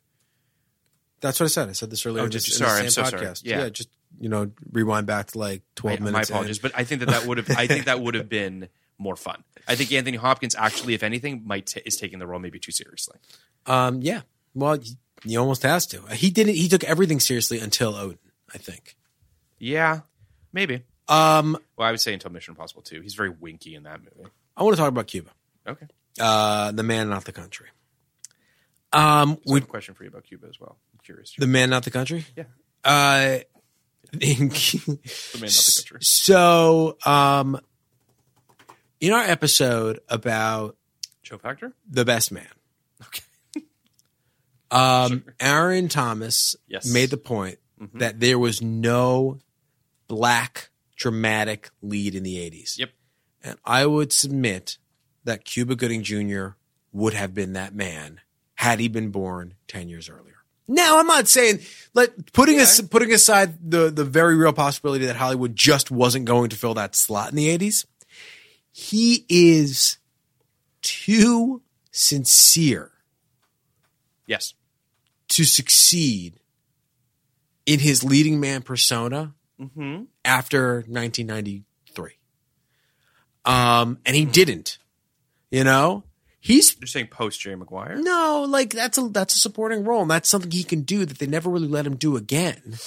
If you look at Cu- Cuba's ch Cuba's career, he has a very very weird career in my opinion He does. right? Because Boys in the Hood, he is, you know, his leading man persona. Mm-hmm. Mm-hmm. Boys in the Hood, for all of its like, you know, kind of groundbreaking nature, is an achingly sincere movie, right? Yep. An achingly sincere movie, and he's actually like the perfect guy to play that role. Mm-hmm. Um, he was in Gladiator, a movie that no one remembers that I happen to think is really great. Mm-hmm. Um, he didn't do much in uh, A Few Good Men, but then Judgment Night, he's basically like the black friend of a bunch of white guys. Um, you know, I don't remember what he did in Losing Isaiah, but he's basically playing the in Outbreak. He's playing, you know, another version of this kind of like this, you know, upscale um, character. And then Jerry Maguire, he does something that I don't think anyone knew he had, Yeah. you know? Yeah. And then he I mean, he's also yeah. He's it's, Jerry Maguire just is is the greatest and worst thing to happen to Cuba Gooding Jr. Do you know what I mean? Like it is it's it is a tremendous performance in a tremendous movie that we all love, and he's let off the chain to really kind of it seems anyway. Yeah. that that Cameron Crowe kind of let him really blossom. My question to you is this: he Do- never gets to do it again. do you think and this is i think maybe the, the biggest question about cuba gooding jr's career he's not funny enough like i like cuba gooding jr i think he's very charming you to ever seen watch. Rat Race? Ra- the, the the it's a mad mad mad mad Yeah. world remake no He's really funny in that. I mean, I don't. Okay. I don't mean to suggest he's not funny. I'm saying he's not like. It, it almost felt like he started to want to have the Eddie Murphy career in some weird way, and that's he's not that guy. Like I wish that he just the the dramatic performances that he was choosing were really maudlin middle of the road movies. Yeah. and the comedies were super super broad, and he's better than both of those things and and that's why Jerry Maguire is the hard to perfect say. synergy of those things. I, I also asked this question. I, I wrote it down in my, my notes, which is I can't decide if Hollywood did wrong by Cuba Gooding Jr. or if he took the money to be the top of the call sheet one too many times. Like, and I don't know what the answer is on that. Like, I don't know if it's just both like, those things can be true, and I think they Sure. are. Okay. I think the the second part is definitely true, right? Sure. He's he's in boat trip, he's in snow dogs, he's in these bad uh, chill factor. Yes. He's in these bad movies, Yes. right? Instinct for for instance. Instinct or I I mean I happen to think Men of Honor is a good movie. Yeah, I've heard it's good. I haven't seen it. Um, but you know, he, he that's the one that kind of connected a little bit for me and kind radio. So yes, he took the yeah exactly. that being said, nobody gave him the chance to play alpha again, and he's so good at it. He's not this essentially this beta in alpha closed, which is what he keeps playing when you put him in a suit and have him play a psychiatrist. He's Rod fucking Tidwell. Yep. It's so weird that that you know Will Smith gets to play these big swinging. Di- not it's not weird that Will Smith gets to play these big swinging dicks. Like that makes perfect sense. But it's so weird that like that's a character that Hollywood loves. Yep. You know, Eddie Murphy did it for years, and Will Smith did it for years, and Cuba really. I'm not. I, I, it's just obvious to me that like he could have he could have been more alpha. Well, it feels like the right filmmakers when he's used by the right filmmakers, when he's used by James L. Brooks or or Cameron Crowe. He's used so sparingly in that movie. no, yeah, but, but, but but still, like those two guys get the gears that he has. yeah, So they give him roles that show that. I mean, he's barely in as good as it gets, but he has alpha moments. Even if he is, oh, he's an alpha character. he's totally an alpha Yes. character in that. And He's the Sam only one who Elliott- pushes around Jack Nicholson. exactly. Yeah. So there's a part of me that's like, He's good. people need they just used him poorly. God. Like Hollywood just misused his talents and then he did himself a disservice by kind of allowing it to happen and taking a bunch of big paychecks to be the lead in movies. So I think we're we're getting something. The scenes with Jack Nicholson, In the scene- Pussycats. Yeah. scenes with Tom Cruise, Sure. he blows them off the screen Yes. as it's written. Yes. right? Nothing against those as it's written. Yeah. When he is going toe to toe with Anthony Hopkins in this Mm-hmm. movie, he couldn't look smaller. Yep. And that is a function of poor casting Yep. and poor direction. Yep. Mm-hmm. But he has it in him, if written, to wa- to step into these roles and blow anybody off the screen. I agree. And they fucking missed him. Well, I'll say this. It too. kills me that they mi- that, I think that he's, we missed I think him. he comes back. I think he's a guy who I think that OJ certainly helped. he just had a Me Too situation. He did. Yeah. Oh, I didn't know that. I take it back. No, I mean, canceled. let's pretend. Let's pretend he did. I don't. I don't. I didn't know that. um, he. I really that was news to me. But uh, I, I think that that he is. He had a moment. He did Empire. He he did. Uh, you know, obviously OJ. Um, and you know, I don't know. I, I mean, I, I think that he's just. He's a cautionary tale in a lot of ways that people look at and go like, how did how did we go from like how did he go from that Oscar speech to you know the career he had? But and part of it's bad representation too. I'm sure that you know I don't. I, it seemed like UTA didn't do so great by him for a little while there, and you know I, I wonder if just me and you right now yeah. could think of a role Yeah. that he should have played. I, I I don't even I don't even know off the top of my head. I- yeah, I mean, I, I don't know. Uh, I think that there's sort of it's tough. That's a hard question. I don't know anything off the top of my head. Do you have one? Well, we happened to be talking about it earlier. Okay. Um, I think he could have played Denzel Washington's role in Training Day, Sure. and I think it would have been cool. And I think Sure. that's the kind of Yeah, no, I agree with that. I think I think if he you know I, I think it would have been a little different. Obviously, like Denzel is just basically Yeah. like all all tough in that movie, Mm-hmm. you know. But I think if he started you know as the smiling mentor, Sure. and then you learn that he was actually like as bad as the criminals, I think it might be kind of cool. So I mean, I think that I think that the the thing you're kind of tapping into is I think that the kind of the the uh the what's the, the sort of the right way of putting this? There's there's a darkness inside him that people don't tap into. There's sort of this this there's an edge to him, and and and I think that that would have been interesting for someone to tap into. I think that OJ did it. he did a obviously, good eventually job in OJ. you know what I mean, of being like, this guy's capable of this. Uh, and yeah, so it, it's a shame that it took that long for people to sort of sense that. OJ was a tough role in and of itself. OJ was a really tough role. um, Yeah. I it, I kind of can't overstate how hard it is to play OJ Simpson because I I think he got that whether OJ believes it or not, OJ is const- is always trying to present in some way like he didn't do it. Even in moments alone, I think OJ is trying to present like he didn't do it. Then you take into account the fact that when that happened, I guess that was the early 90s, like 92 or something, 93. I think 93. Mm-hmm. A big percentage of the population of this country didn't think he did it. Mhm. So, and there are people today who don't think he did it.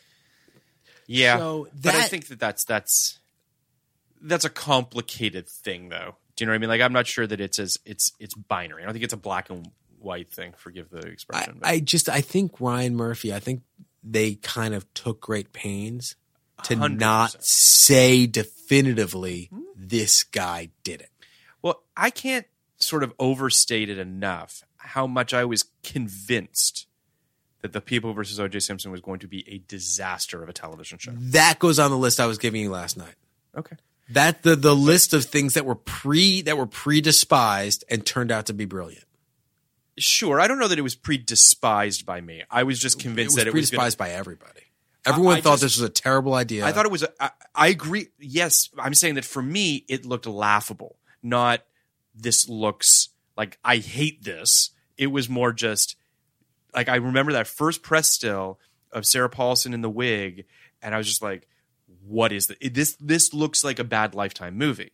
And then ultimately, obviously, it turned out to be brilliant and birthed a whole new sort of branch off of the the Ryan Murphy tree of Oh, what and- he's able to sort of what he's able to do within his empire it Oh, kind of birthed the whole whole thing. a whole you know kind of genre of limited series. Like Escape from Danamora doesn't exist if not for this. There's, I mean, there's a there's a bunch of. I mean, True Detective probably doesn't exist to a certain. yeah, I degree, mean, it's stuff like but this. yeah, the, I know the true the the true- ripped yeah. from the headlines thing 100%. was was strictly the domain of Lifetime. because no one thought it could be done well.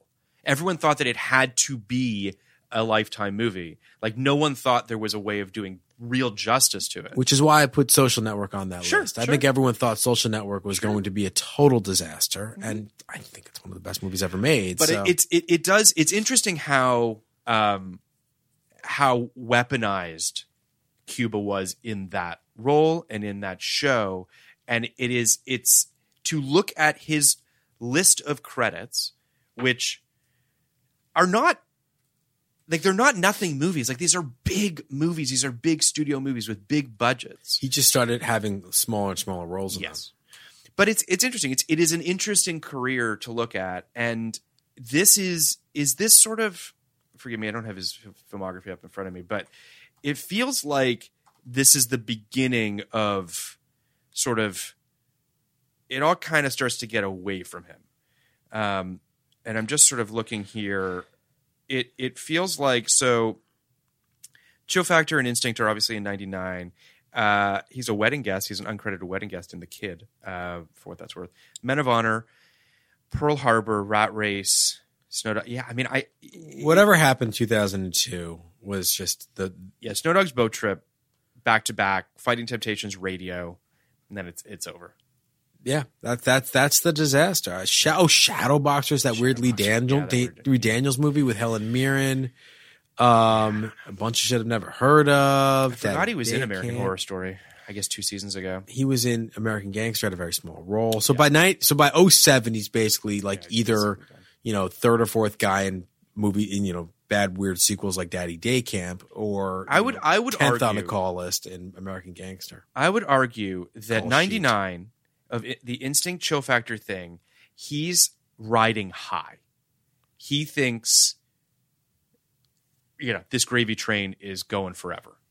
Because if you you got to imagine he's uh, you know he does uh, as good as it gets he does what dreams may come, uh, instinct chill factor men of honor Pearl Harbor like these are all big things Instinct is his first instinct and chill factor, I guess, but Instinct is his first leading role after Jerry Maguire.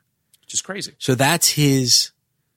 I'm going to take a step up movie, and then he does chill factor right after it which is bizarre. Which well, because again, to your point, it's the lead role, and he's thinking, "Oh, great, I'm going to be in two handers, or I'm going to be top of the call sheet, or Yeah. at least you know up there."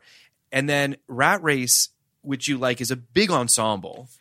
Rat Race is just fun. Yeah. Right? Like Rat Race, they, like there are a bunch of people a- at or around his level in Rat Race and you just take, you just do that because it's four days of work and it's a goofy little fun thing to do. Mm-hmm. And you know, Men of Honors with De Niro and Pearl Harbor's another thing where you just do it. You know, Well, it's like Fighting Temptations is with is that with Beyonce? Yeah, Am I- but she was like barely No, I know. Beyonce. But it's then he does uh then he does radio, which uh he does with Ed Harris, and again, a, a, a obvious Oscar play. radio is you one of the one of the most embarrassing performances. One of the most embarrassing career moves in the history. This was this was radio was the was the movie that's that uh they make fun of in Tropic Thunder, correct? radio is it's it's almost hard to talk about now.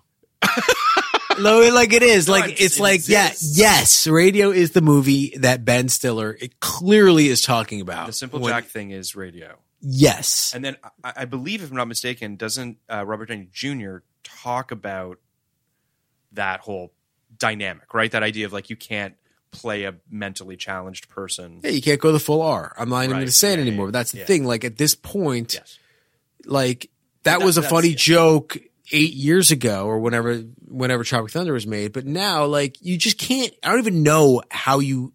I don't even know how you make a movie like this anymore. Obviously, you try to use a mentally handi- handicapped actor.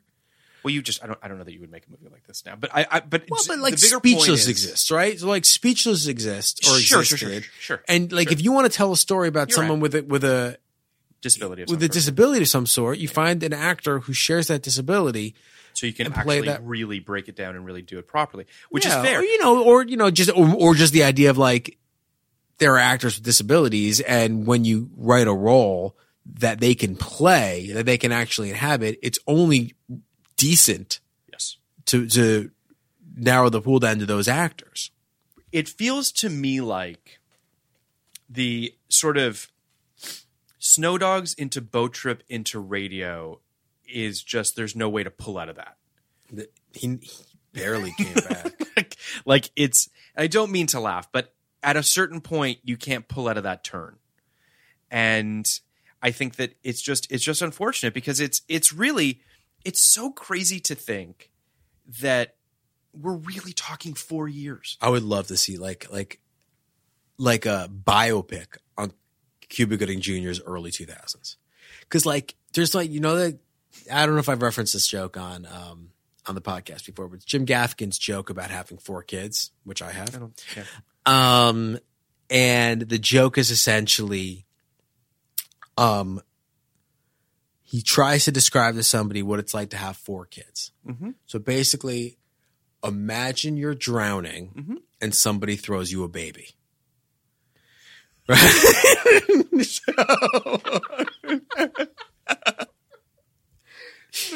it's a great joke. So I I feel like Cuba was drowning and someone threw him a radio. You know, they it's like like it's- like I just feel like they're that's like so perfect I and it's feel, so true I feel like there's a box. There's a box at UTA that's like only open in case of emergency, and it's this script. It's this like weird, like glowing script, and it's radio. And like this is our this is our, our like like we will bring someone back with this role, and it's been there since like 1974. Right? They've never had to break the glass on this. it's like the briefcase from Pulp Fiction. But like yes, but after Snow Dogs Boat Trip, after chill, after Instinct Chill Factor, uh, Snow Dogs Boat Trip, Fighting Temptations, and Rat Race, they're like, we really, we really thought Cuba was going to make it. We've made six bad decisions in a row. Break the case. So they broke the case, and out comes radio, and Cuba, and, and everyone is just like, this is it. This is his Rain Man. This is like the next Rain Man. So they gave him the Rain Man, and the poor guy did it, and his career was over. They're like, that's the end of it. yep, yeah, that's right. That's Yeah. it. It's over. I think I might write that movie. You should. um, yeah, it's it's just it's it's an unfortunate reality that that instinct sort of was the beginning of a lot of this for him. Yeah, I've Oh. I have too much I have too much like affinity for Rod Tidwell to ever do that, but Rod Tidwell's I nuts. like that.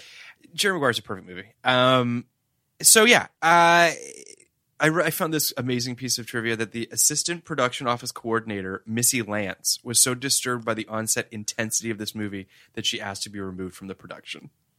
Wow, there's probably a lot of testosterone. I yeah, I, don't, I can't even imagine. Um, yeah, I mean, honestly, there isn't sort of. I mean, we there's not there's no fucking plot. It, it- there's nothing to talk about. But Uh, the playing card nonsense, I didn't really get. I didn't really understand it. I didn't really understand what was sort of. All right, so the playing card Yeah, nonsense. can you explain it to me? Because I didn't really get it. Um, every pr- every prisoner at this prison is supposed to get 30 minutes of outdoor time. Okay. I can't really explain why that was too hard for them, but apparently it was too hard for them. Literally, Okay. for outdoor time, what they do is they lock him in a cell that has a door to the outside, Yes. and they're allowed to sit outside. Um, Oh, in- right in this like weird little it's like a 10 by 10 space, Yeah. patch of there's grass. and you get to see the sky. You get to see the sky. Yeah. Um, and every prisoner is supposed to be able to do it, but they're not able to. Again, literally no reason why you can't just go on fucking half hour shifts. I don't get it. You don't even need to be supervised. They can't do it. So every day they pass out playing cards to all of these prisoners. I suppose there are exactly 52 prisoners. And Or at least they only use one ace. and you ever, yeah, there's another way to do it. there, there are other ways to, to accomplish this, but, but I'm going to go with full pack, 52 prisoners.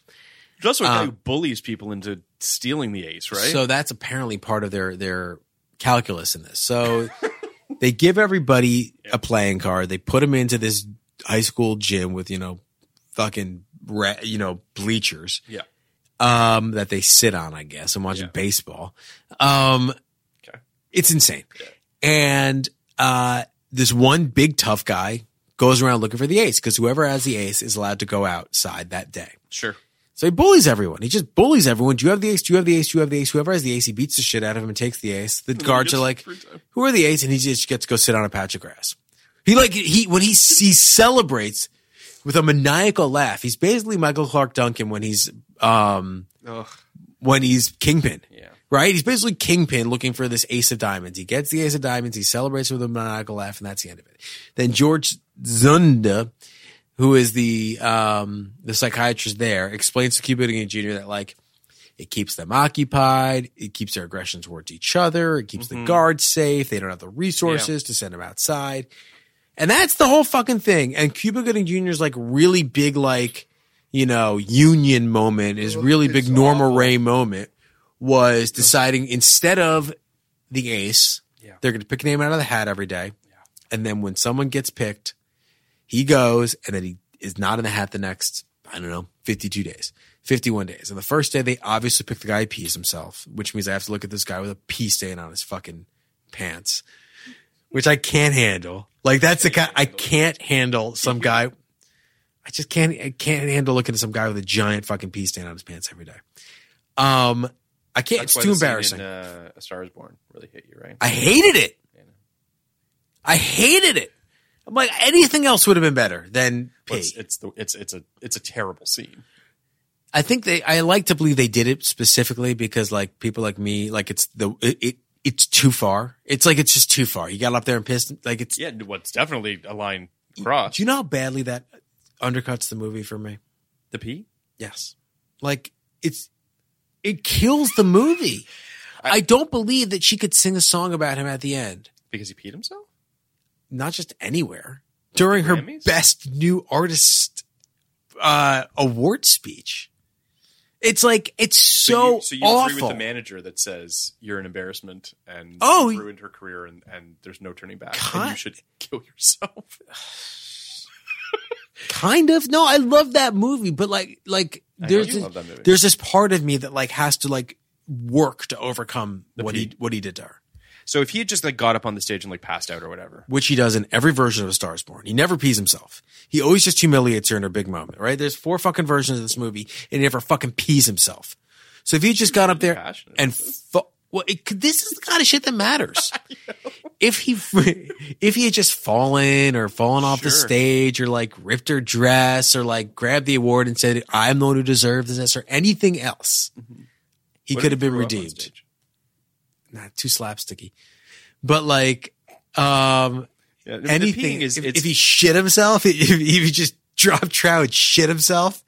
No, I mean I mean, like there's something about her like covering him with the dress. it's awful. but it's but it it does what it's supposed to do, right? yeah, it gets him to kill himself, which is you know Yeah.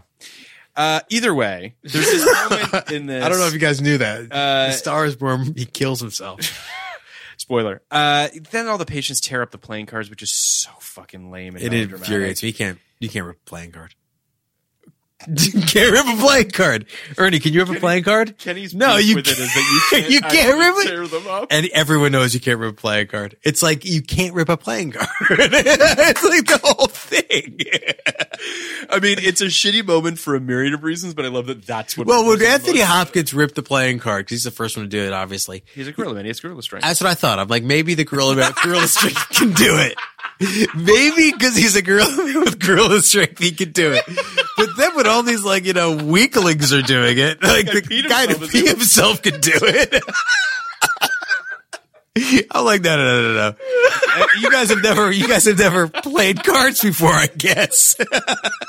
You've never felt. A, it's like Oh this movie sucks. I like it's just one of those it's one of those things where like all right so if I'm bringing this up in like some kind of like note session like the writer would be like the fuck cares it's a movie Fair point. Of, fu- of course you the fuck you, you think anyone they gives got a different shit playing cards, I right, guess. right. like every like they'd be like they would be the kind of note Logic policing. yes it would be the kind of note they'd be like bitching to their friends about like I got the worst so I got this scene where they all rip up the playing Mm. cards, and the exec is like, "You can't rip a playing card. How the fuck you know every set of playing cards?" That's e-" no, dude.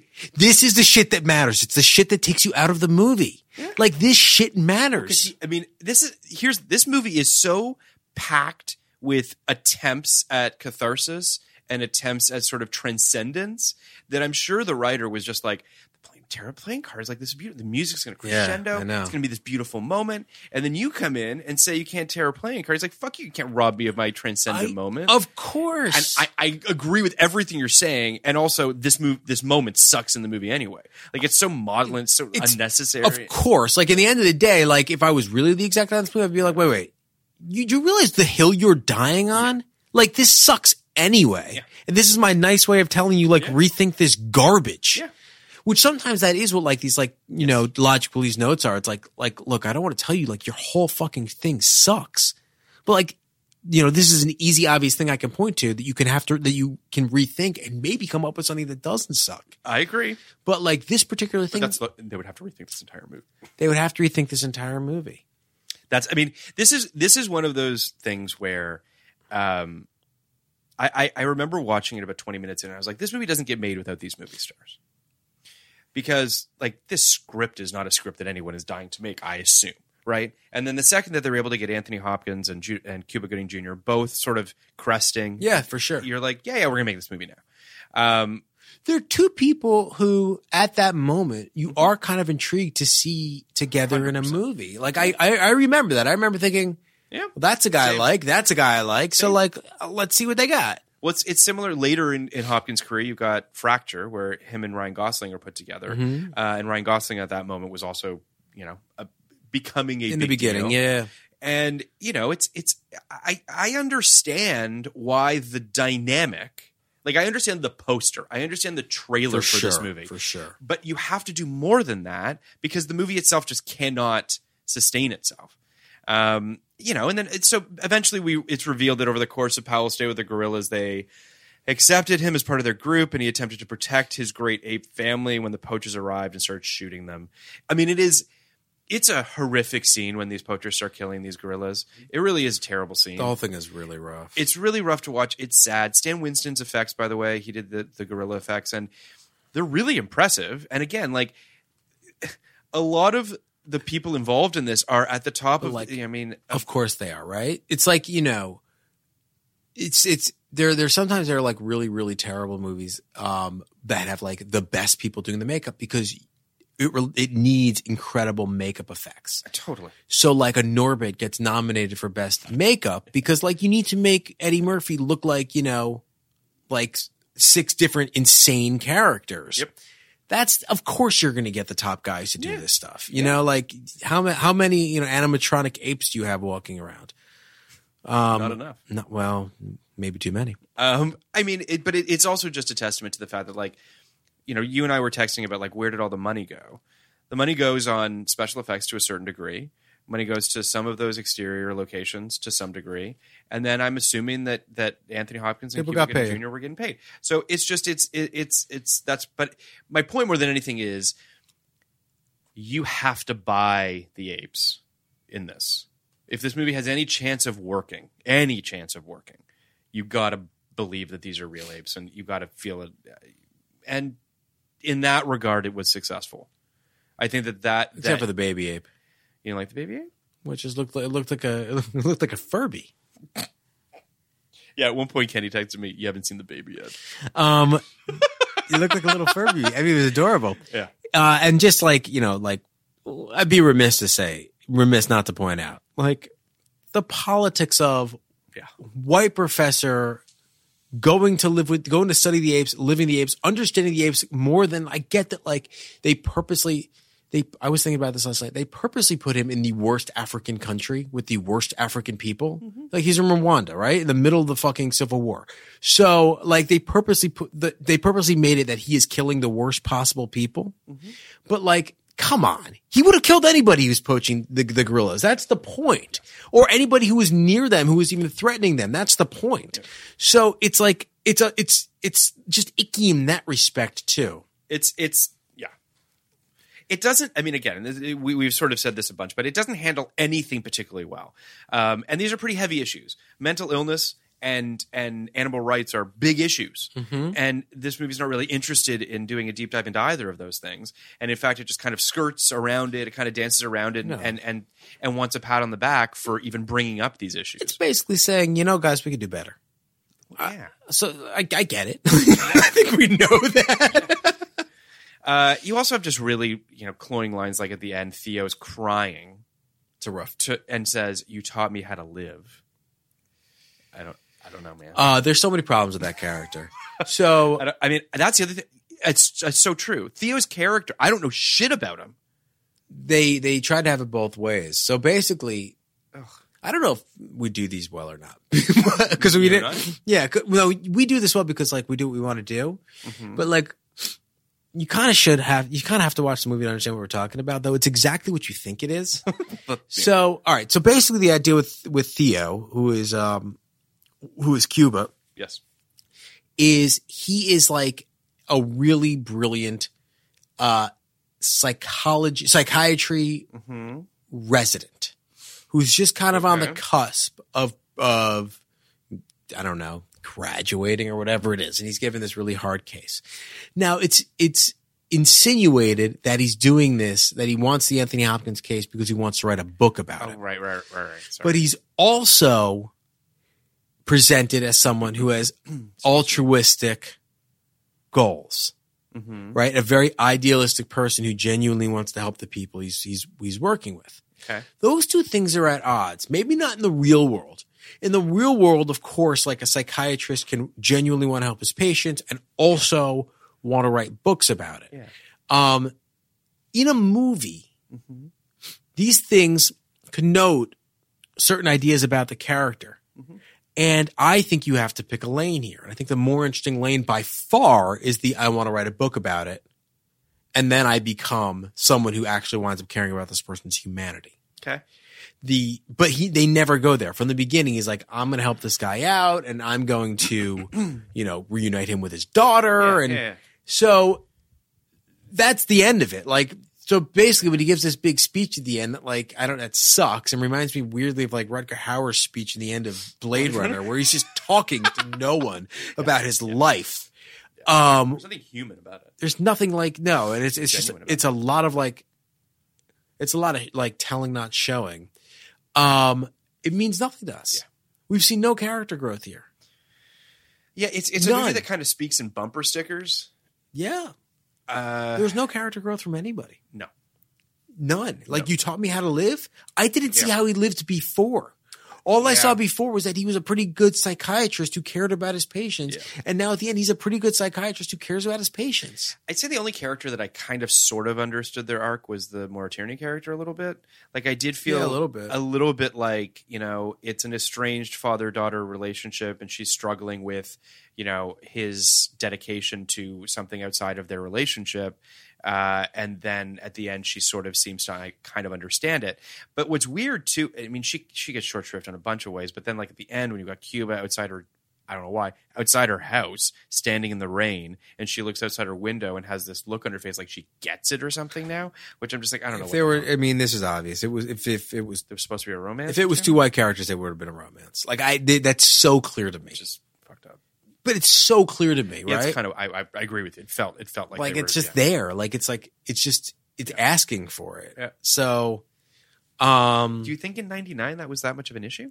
uh, I think it was still an issue for some movies, Okay. right? Not all movies, but some movies. I th- have we seen interracial romances? Uh, I feel like there was in '99, Yeah. thus far, um, not off the top of my head. I mean, still following the Cedars, but Yeah, yeah. um, that's kind of the point of the movie. I don't think so. Yet, No, I don't think we've seen any real like kind of matter of fact no. because there, you know, I y- you've seen Executive Decision, right? I have. With you know Kurt Russell, and there was a ro- like a romance ish thing happening with him and Halle Berry, Yes. where at the end of the movie they're like, you know, we should start dating, essentially, right? Right. Like now that we've gone through this like you know horrible Mhm. Keanu Reeves, Sandra Bullock thing. Let's go for a drink. Um, Mm-hmm. and that felt quietly revolutionary to me. Oh, It's interesting. What year was that? I think it was 95? '97. 97. Um, but I can't think of anything we've done here, Yeah, which I- is you know, not yet anyway i mean it's possible that we'll I, I nothing comes to mind off the top of my head but i i'm not really sort of totally i'm, I'm tired you're ti- I mean, like there's a little something in Wild Wild West, but not I, that's really. i thought about that a little bit too but not really Not really, like not really. So um so yeah at the end of the film powell escapes from the prison using a pen to dig out of the lock of this window and heads back to africa uh the patients help him escape theo apropos of nothing, right? Yeah. Like Yeah. there was no. Pl- it was awful. Like all all of a sudden, we realized that one of these windows is kind of shabbily it's crazy um, held on to the wall. Like he can actually like kind of pick out the the stucco a little bit with his pen. It takes him, I think, twenty minutes tops to get out. maybe He somehow gets a They few sit- of the and then- inmates to and then like off screen create a or they, diversion. they they talk about it. It's like, oh, and he must have cut through a fence and climbed over a thing. Well, he's must a- have had he is an help. ape man. So And, and you're just like, you just you really, you're just like lip servicing I this. know you're just yada yada yadaing the uh, You're yada this- yadaing escape. It's crazy. It's crazy. No, at least in Cuckoo's Nest, like I, I like the kind of brute force of Yeah, I that know, escape, absolutely. right? The brute force of just like fucking throw something through the She window, throws a, a marble fountain through a. Ugh. it's, it's just throw it through a I fucking gotta say, window. I've seen that movie only once. I'm not sure I can ever watch it again. I loved it, yeah, but I, it's too much for me. The end of that movie is just so heartbreaking. it's a good movie. When when he when when, When he gets lobotomized? Yes. It's just a good movie. That's a, that's a, that's a, br- it's just a I mean, really, it's a great movie. I it's just a simple story. Like y you, just know you there. There's value in like the simple story of of the system makes you crazy. Yeah, no, I, I'm not disputing. No, I know. the power of that movie at all. Um, I think it just really, really haunted me. Uh, Yeah. the, the the the and this is this is also a thing too that this movie fails at in any real way, which is really kind of uh, um, painting a picture of a mental facility uh, that that is realistic in any way, shape, or form. The thing about Cuckoo's Nest is that it felt so real um, for that period, anyway, uh, and hopefully things have gotten better since.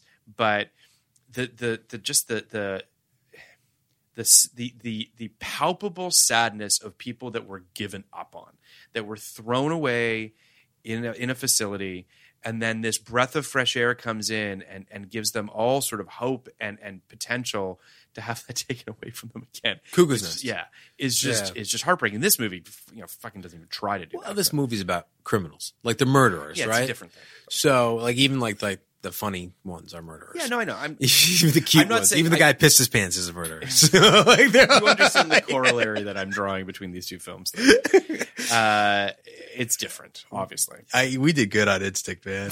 I didn't think we would do this. I thought I feel like every now and then we. I mean, this was the first one in a long time where I was like, I don't know what we're going to talk about for for an hour and a half, but we did it. We did instinct. let's get the fuck out of here. What's your rating on this? Nineteen. I gave it a 22. Yeah, we hated it. Um, I think after post, I'm probably at a 20. I mean, I'm pretty much the same. Post. And I mean, nineteen was pretty terrible. I, I Uh, didn't. I didn't want to get into the teens necessarily because that's rarefied air. um, or the opposite. That's like that's like in the dungeon. Yeah, it's like in in Fifth Element how they had to build Yeah. the city so high that like you can't like go below like the Yeah. fiftieth floor of any buildings because Yeah. it's all smog. Yeah. that's like where that we're- lives. That's where this lives. This is yeah. This was I was just bored by this movie. Yeah. This movie didn't make me angry like Story of Us did, or even Chill Factor at just sort of a missed opportunity because this is not a movie that I was like, what could have been. Yeah, yeah, thi- this, yeah. I, I, it didn't make me angry. That's true. And but some movies that make me angry, like I still gave better scores than this. Like Snow Falling on Cedars, I gave a much better score than this because Because but Snow Falling on Cedars is a much better movie than this. a significantly better movie. that's, that's why it got a better score. it made me much angrier than this. Well, yeah, because that was being here with Alex as well, who fixed the movie w- with like one scene. Yeah. Where you're just like, yeah, like they just, they fucking, this was late. I guess the difference is Snow Falling on Cedars had potential. That's why you're angry, right? Because you're like, the potential of what this could have been, not just based on source material, but just top notch production and all that sort of stuff. You're just like, this could have, what the fuck could this have been? Eight This is- Man serial killer mystery. sure. Would- that would have been all right. I don't mean to suggest that that wouldn't have been worthwhile. That would have been all right. It's all right. sure. But then they just went so soft. Um, but uh, but thank you for listening. Um, please rate, review, subscribe. Uh, thank you to uh, Emilio for doing our amazing Twitter and social media. Uh, thank you to Jan Katas for doing our theme song. Thank you to Ernie for producing. And um, we're at uh, Podcast Like 1999. Thank you. Podcast like it. You want a podcast like it? 1999.